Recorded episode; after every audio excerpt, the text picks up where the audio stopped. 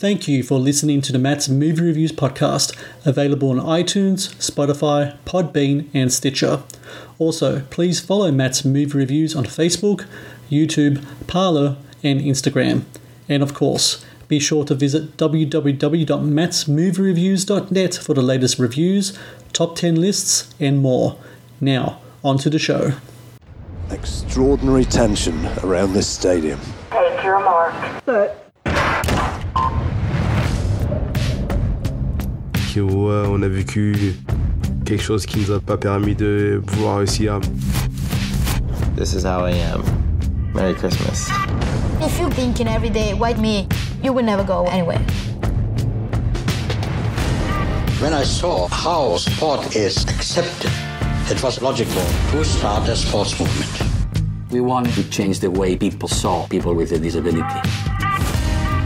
There isn't anything else in the world that can bring you back from the darkest places than sport. Hello and welcome to the Matt's Movie Reviews podcast. I am your host, Matthew Perkovich, and this is episode number 317. Streaming now on Netflix is Rising Phoenix, a documentary that delves into the history of the Paralympics and the athletes who overcame stories of struggle and hardship to represent their countries on the world's biggest sporting stage. Visually engrossing and inspirational in its message, Rising Phoenix is a must watch and one of the best documentaries of the past year. And joining me now on the Matt's Movie Reviews podcast are the, are the directors of Rising Phoenix, Ian Bonhote and Peter Ettedgui. Ian and Peter, I thank you very much for joining me today. Oh, thank, you for having us. And you've Yeah, done the names brilliantly. Well done. Yeah, I, I- and thank you also for such a lovely, um, for such a lovely uh, uh, message about Rising Phoenix. Oh well, thank you, uh, especially in regards to the names, because it's, it's a, such a weakness of mine, which is weird considering my surname is Perkovich, and it's a weakness for other people. So I'm glad I I got that correct. Um, so I absolutely admire um, the work you guys have done with this documentary. Um, Ian, you know, when McQueen releases to great acclaim like a couple of years ago, or a few years ago now in 2018, I'm sure that both you and Peter just received so many different offers about projects, um, what to do next. I'm sure you will have received a lot of things about the fashion world as well, which is something you probably wouldn't want to dive into it again.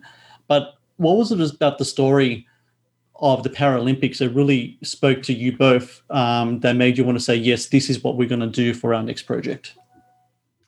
Um, I think we, as you rightly said so in the in your question, we wanted to try to avoid being pigeonholed within the fashion world, Mhm. and you know we kept on saying every time someone would introduce McQueen as a fashion film, we would always say that no, it's a film about a fashion designer and a creative mind. Yes. Um, so we we always try to.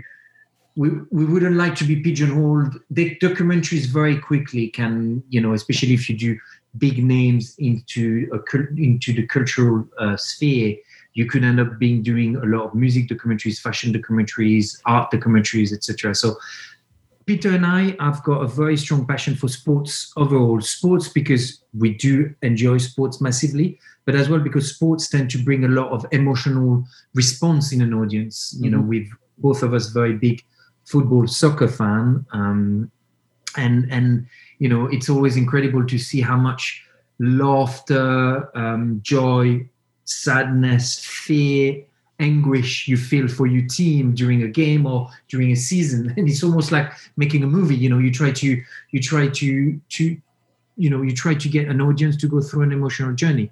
So when both producer john battsek and greg nugent got in touch with us about um, uh, rising phoenix which at the time didn't have the name rising phoenix Mhm. well i think they sent us obviously a document detailing a bit the story and they sent us um, a very good little uh, teaser and in the teaser you could already feel within the six seven minutes of the teaser the dimension the emotional dimension of the piece. You we they had covered very well the, the origin story of sir ludwig guttmann and how he escaped like by the skin of his teeth the nazi germany in 1939 and became a refugee in the in the uk and the uk gave him a chance to to to you know he was a prominent neurosurgeon and they give him a chance to actually you know rebuild his life. And that kind of both talked to us and i think it talked to a lot of people which come from immigrant background who have actually moved from one country to, to the next. And then mm. what is amazing with what he's done is actually give a platform for a lot of people you know people with disability which have been left to the wayside of uh, mainstream society. And he gave them a platform to perform as well as to change people's mind. And the sports themselves and what people could achieve in their wheelchair in the different wheelchair sports or with blades or or you know blind football again. Just knocked our socks off. I can say that you know you could see that all of these people were top top athletes which never had had the, the visual platform to be celebrated neither within the mainstream through advertisements or or or in movies you know we nobody had actually tackled that subject matter. Nobody had portrayed these people to the value they had. And i think that was a challenge we were really keen on taking on. We love misfits. So we felt that the movement as well as the athletes were misfits and we wanted to do them justice. Um, peter you know ian mentioned before the story of uh, sir ludwig guttmann um, in many ways the kind of the founder of what we see now as the kind of like the paralympics. And you know this film that you, you, you both made has so many great stories, and his story is just one of them. It's it's a kind of a film that you can really foresee becoming like an Oscar-winning kind of big kind of thing. You know, great performances, great story, etc. But it just seems to me that before this documentary, and I have to admit to be part of this ignorance as well, I did not know anything about his story whatsoever. When you hear about a story such as his, do you feel a certain responsibility to be able to share that story, story with the world? Oh, oh, no doubt. I mean, not just a responsibility, but also, you know, kind of like a passionate desire to to to to to get it out there. I mean, you know, neither of us knew about it ourselves, um, and uh, and it was just such an extraordinary story. And very very soon we we met um, his wonderful daughter, who's in the film, and speaks so movingly yeah. about the family's journey to, from uh, from Nazi Germany to you know as refugees to London, um, and that spoke to us simply because you know we're living in a time where kind of there's a stigma if you're an immigrant um, you know it's, that's very true of the uk which has always been very tolerant but at the moment with the whole brexit thing. So that's but just on that level it spoke to us. And then the story of how you know, at a time where um, where people, Jewish people being and disabled people as well, were being kind of like uh, persecuted, um, kind of killed. I mean, you know, in, in, in, Nazi Germany, it was disabled people as well as Jews who were being who were being um, discriminated against and and and, uh, and ultimately killed. And you know, this Guttmann's story of saving people who uh, were severely uh, disabled. And the fact that that came out of his own desire to protect persecuted people after what he'd witnessed himself in, in Germany, you know, I think, um, you know, we listened to some of those archive, that archive that we, we feature in the film, the audio archive, and we were in tears, you know, um, uh, at the research when we were kind of doing the research for the film. So we felt, you know, we felt I, I wouldn't because responsibility sounds too heavy. It was sort of like a, it was like one of the great joys of making this film was to share a story of someone who is a kind of an, a figure who has in his own ways he belongs in the pantheon of greats. You know, up there alongside uh, a, a, Mandela. Um, uh, you know, he, he, he's someone who who who fought for an oppressed people in a way, um, and uh, and then in the call, and as he as he began to actually, you know, help to rehabilitate people who had previously paraplegics, etc., who had been left to die, he kind of like discovered that whole notion of using sport, and then through that, this sort of, you know, as his daughter says, this crazy dream to kind of stage an event that might one day stand alongside the Olympics. Yeah. Um, I mean, you know, that's the kind of story that you, you can't make up. And but it happened, and yet no one knows about it. And you just kind of think we have to put that on the screen so that people do know about it. Um, and that of course is just i mean you know we always looked at him we always kind of like looked at our, our, our, our paralympians almost as sort of like superheroes um we could we you know they kind of come in they they they've overcome their own huge obstacles. They they come into these they, they become elite athletes and they really are elite athletes. And they put on a show that transforms people's attitudes to disability or to, to ability in fact. And um, we kind of like saw Guttmann as as like the the granddaddy, um, the inventor almost of these extraordinary Paralympians, our superheroes. Ian Peter just mentioned the word superhero there, and it's a it's a word, a term that is brought up uh, almost off the bat in in the documentary um that um that Rising Phoenix, and um it's really interesting in that I can totally understand that where that angle's coming from. And I'm, I'm pretty sure it was um uh, during the London Olympics. I think uh, Channel Four were doing promos with that similar kind of uh, thing as well. Um, but what what what's really interesting about your film is that. Um, yes, you talked about the whole superhuman kind of aspect of it, but you don't sacrifice the humanity behind that as well. There are stories. Every great superhero has a story that that kind of inspires them and drives them and motivates them trying to achieve that balance in your documentary. How do you go about doing so, um, especially in regards to these athletes who, although present themselves as superhuman, really come from a lot of them uh, come from the really heartbreaking kind of uh, upbringings and I had to kind of overcome many things to be where they are today. Um, so about the super uh, the superhero, the Marvel Avengers concept, we actually came up with the con. We tend to approach documentary with a sort of drama mind. We yeah. like to almost have almost um, a fiction genre in mind when we tackle a documentary. Um, with with um, with McQueen, we we thought of it, and we ended up settling on on a sort of Greek tragedy sort of structure. And for Rising Phoenix, it was the same creative approach we we, we took for, to to start with the project. And um, you mentioned the Channel 4 campaign Superhumans.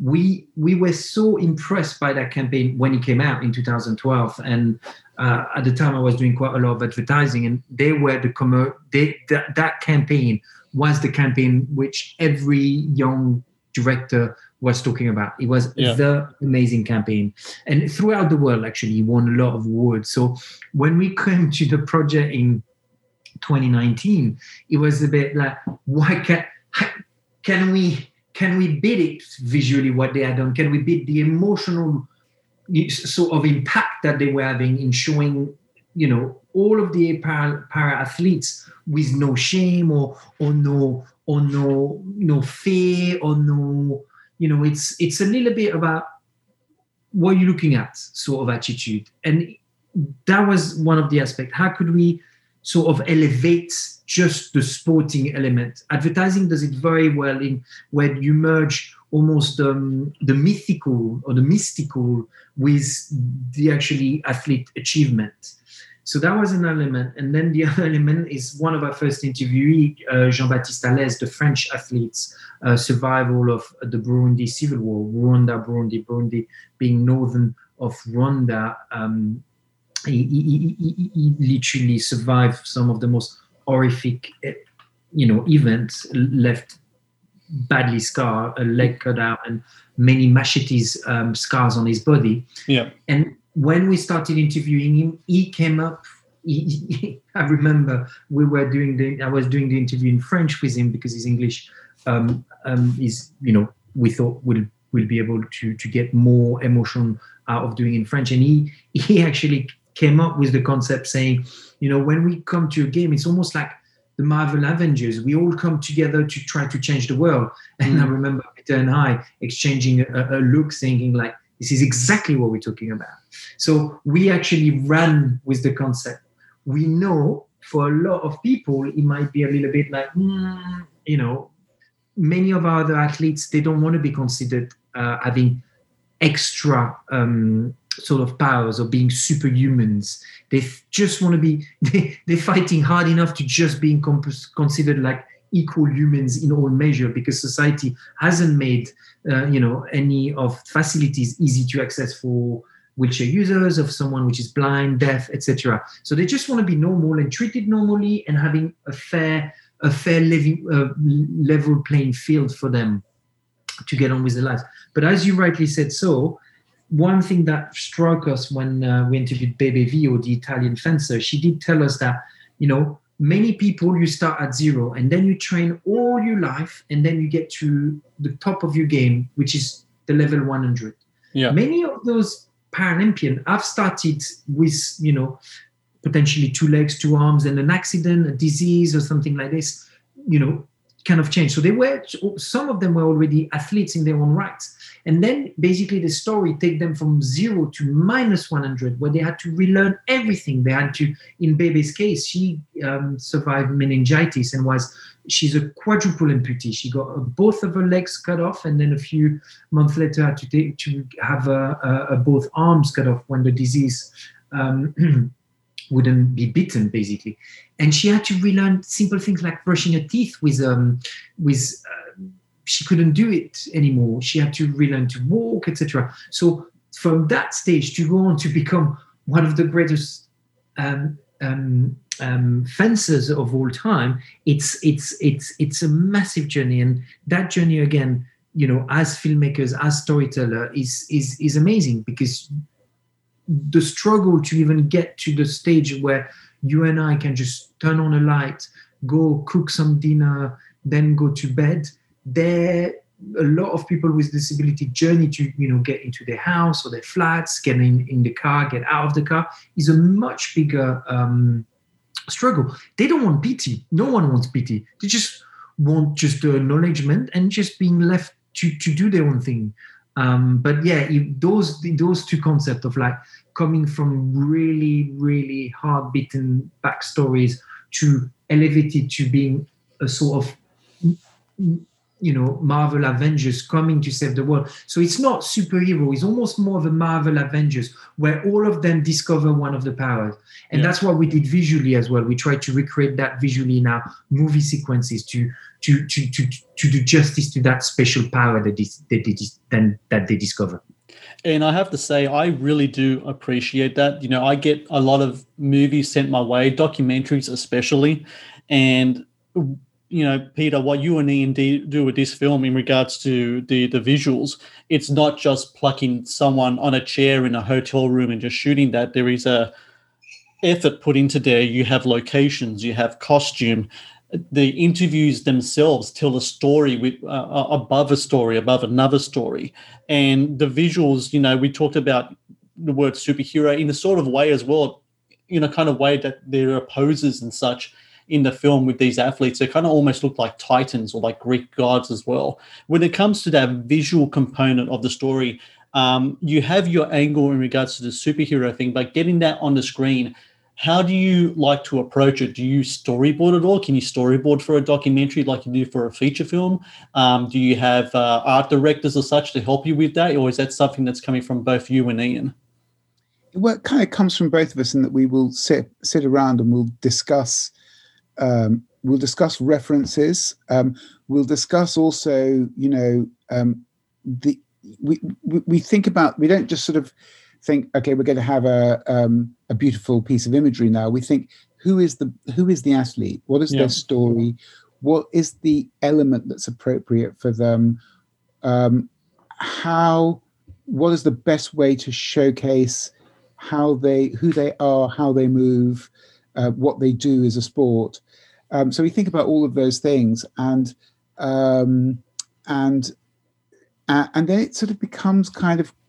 And we also think about where we where they are. We think about where they're from. So, for example, um, you know, just taking the just taking um, Bebe Vio for a second. Yes. Um, she's a young Italian fencer. Um, uh, fencing is kind of considered one of the great sort of noble arts of of Italy, going back to the Renaissance, and so we thought um, we thought wouldn't it be great to kind of like find a, a kind of Renaissance palazzo, um, and then we got so we did a bit of location. We had we had, we had such an amazing team of researchers on, on the film, and we we we gradually gathered some some references, some location photographs from Rome of potential suitable places. Excuse that doorbell. Um, it's a nice and, doorbell, by uh, the way. and and um, and then you know uh, I think Ian, you know, you started noticing particularly the frescoes on on on on some of the walls, and you know, saying, "God, isn't it amazing that all of the cherubs and gods and people that are depicted in those frescoes, they're all able-bodied." Yeah. and uh, and and and so we started really focusing on palazzi with which would have those kinds of frescoes in them that you know we the contrast with bebe who is you know has lost all her limbs um to meningitis at, at the age of 12 so she's you know the contrast of her in this setting. And she is extraordinarily beautiful as well radiant sort of face. But she you know she has um she she she has lost her limbs, and that the contrast between the, the the paintings in the palazzo and her was something that we thought that would be that would be fantastic. So you can see a little bit there how all the elements come together. So other other cases, like for example, Ellie Cole, the swimmer, was much simpler because you know we we we'd read how we we understood that uh, either from a pre-interview or from our reading, we understood how not only was she a swimmer, but she, you know, she loved the water because the water is where she felt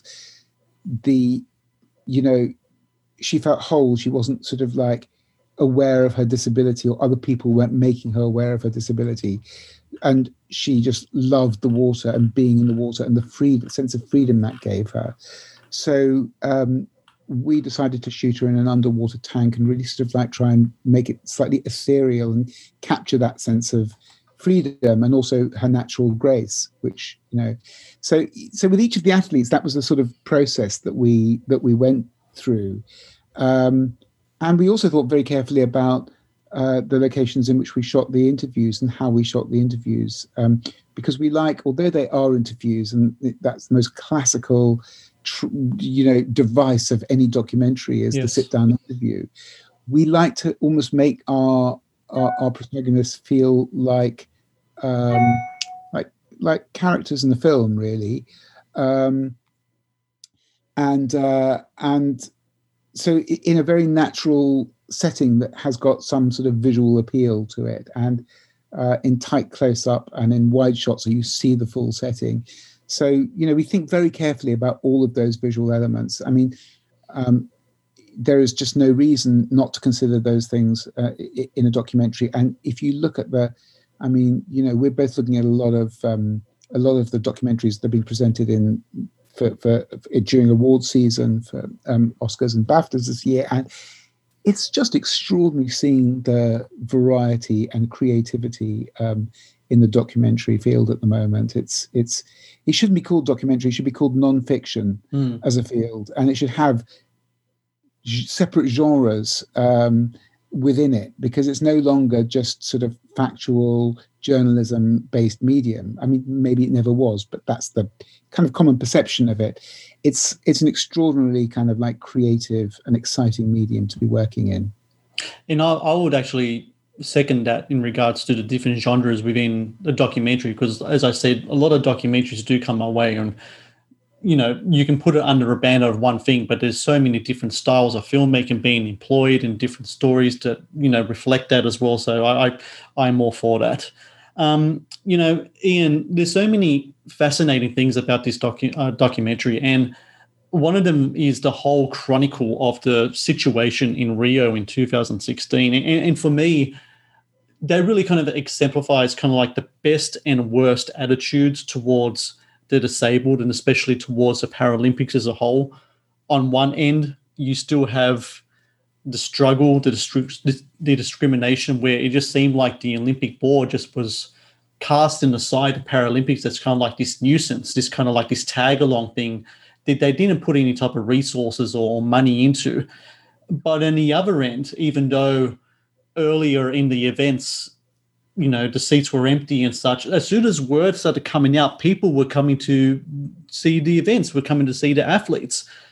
When you were going back in interviewing people involved with that whole process, did you think that even though there was a struggle to get the Paralympics back on track in Rio and into um, in in you know and, and to happen at all, considering it could have been cancelled at any moment, and that at the end that they felt there was a victory for them and that they were getting through to people, especially considering that numbers wise, I think this was the Rio was the second most attended uh, uh, Paralympics since maybe uh, Beijing. Um, yes, I mean, actually, we we tend to work a, a bit the structure of the film. Though with this film, it was so complicated because the you know so many strand of storylines, so many characters, such a long period to cover, such a strong emotional backstory, uh, origin story. So, but when we came across, and that was actually present in the teaser, we, we, you know, we we we I think we can take a lot of credit with Peter, but the producers had already spotted it and they had done many interviews with um, uh, Sir Philip Craven already at the time, and and he was and they already had themselves spotted the sheer panic that you must face as an organizer, as a as someone running a a, a massive organization like the the Paralympic movement, and suddenly having a chance that the game that you spent four years, your athletes spent four years training and you spent four years planning is about to not happen. How do you deal with that? So that was already there. So we thought, Peter and I, we were always really worried that the film could have too many um, old elements, too many looking back. Where London and Rio were perfect, you know, 2012, 2016, it's almost yesterday visually the type of archive you get it's it's a very contemporary feel mm. and what was in a way came out almost the ideal scenario would have been that london was a failure and then rio was the success so you could have built uh, an emotional structure like this but that wasn't the case so what we did we ended up at the end of our first act with the triumph of london of actually the paralympic movement being such an amazing sort of finally recognized, appreciated. To, uh, um, in a way, Beijing had set up all of the right things, but the government was behind it. Where in London, it's the people, the advertising was there, the the atmosphere was there, the country was there, everyone was. Still, people talk about it as the greatest games ever. But then people say, oh, it's London, it's the most open minded city, it's a wealthy country, it's the birth of the Paralympic movement through uh, Sir Ludwig uh, Guttmann and Stoke Mandeville Games in 1948. They happened there at the same time at the London Olympics. So it was a, a, bit like coming back to, to the place where Rio, it's a, you know, it's in Brazil, uh, the country being what it is, always politically, economically, we'll have ups and downs, etc. But can we do it again? Can we do it successfully and again? And it appeared that they were going to run into trouble, and the trouble started appearing, and the cracks starting appearing a year before, and it became almost for us ideal as a metaphor of what the movement had to suffer throughout its history. I think Javi Gonzalez in the film says it. You know, we had one good game, one bad game, one good game, one bad game you had Athens and then Sydney, or you had um, Atlanta after mm, um, uh, Barcelona, which was successful. So they constantly had to fight between success and failure. But in a way, the movement is at the image of the athletes, and the athletes are like the movement. Mm. One day, people are celebrating them and appreciating them. And then the next day, when they remove their kit and they have to go to the supermarket or they look for a job within the mainstream society, people close door on them because society doesn't think they're good enough. Yeah. So that's basically we use those metaphors of our athletes' journeys and the Paralympic movement and its ups and down, constant ups and down journey has the anchor of our film, and that became the contemporary story. And that's how. And um, I think Peter was like straight away when we when we discovered Bebe was like it's amazing with Bebe because in London she wasn't a Paralympian yet, but she still carried the the the the, the flame, and she was really sort of allowing us to follow the journey of the Paralympic movement through our eyes of seeing London and being like, oh wow, it might be amazing, and then coming to to to, to Brazil where she was supposed to be celebrated, she was to be successful, and actually everything could have been taken out under uh, uh, eyes. But again, what was amazing, and we wanted to finish on a high with the film. Thankfully, thanks to uh, Kickstarter campaigns and suddenly the, the people of Rio hearing about the project, the Cariocas, the people of Rio finally came, and the audience was amazing. And Brazilian people, if you've ever been to Brazil or you know Brazil, they're extremely passionate about sport. And when they fall in love with something, they go crazy about it. And Yeah. that's exactly what happened there, where they went completely, completely falling in love with the movement, and they've really celebrated and and the whole the whole Brazil ended up being a success because of the people. Well, I have to say that I've completely fallen in, in love with your movie, Rising Phoenix, and I think a lot of people have as well.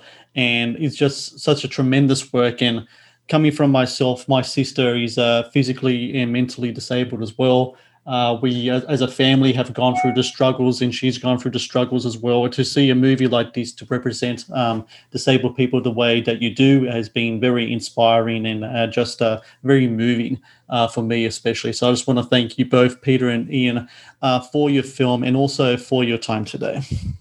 Ah, such a Thank you very much. Touch us very much what you just said because we really wanted to make it for everyone which is going to be born or which is going to suffer any sorts of disability in the future to show this is not the end. There's life carries on and we shouldn't listen to society or some stupid presidents telling us we're not good enough. We just got to raise and go out and get it. And that's what we wanted to do with the film. Amen. Uh, Peter and Ian, I thank you very much for your time today. And Take care. Thank you. Thank you.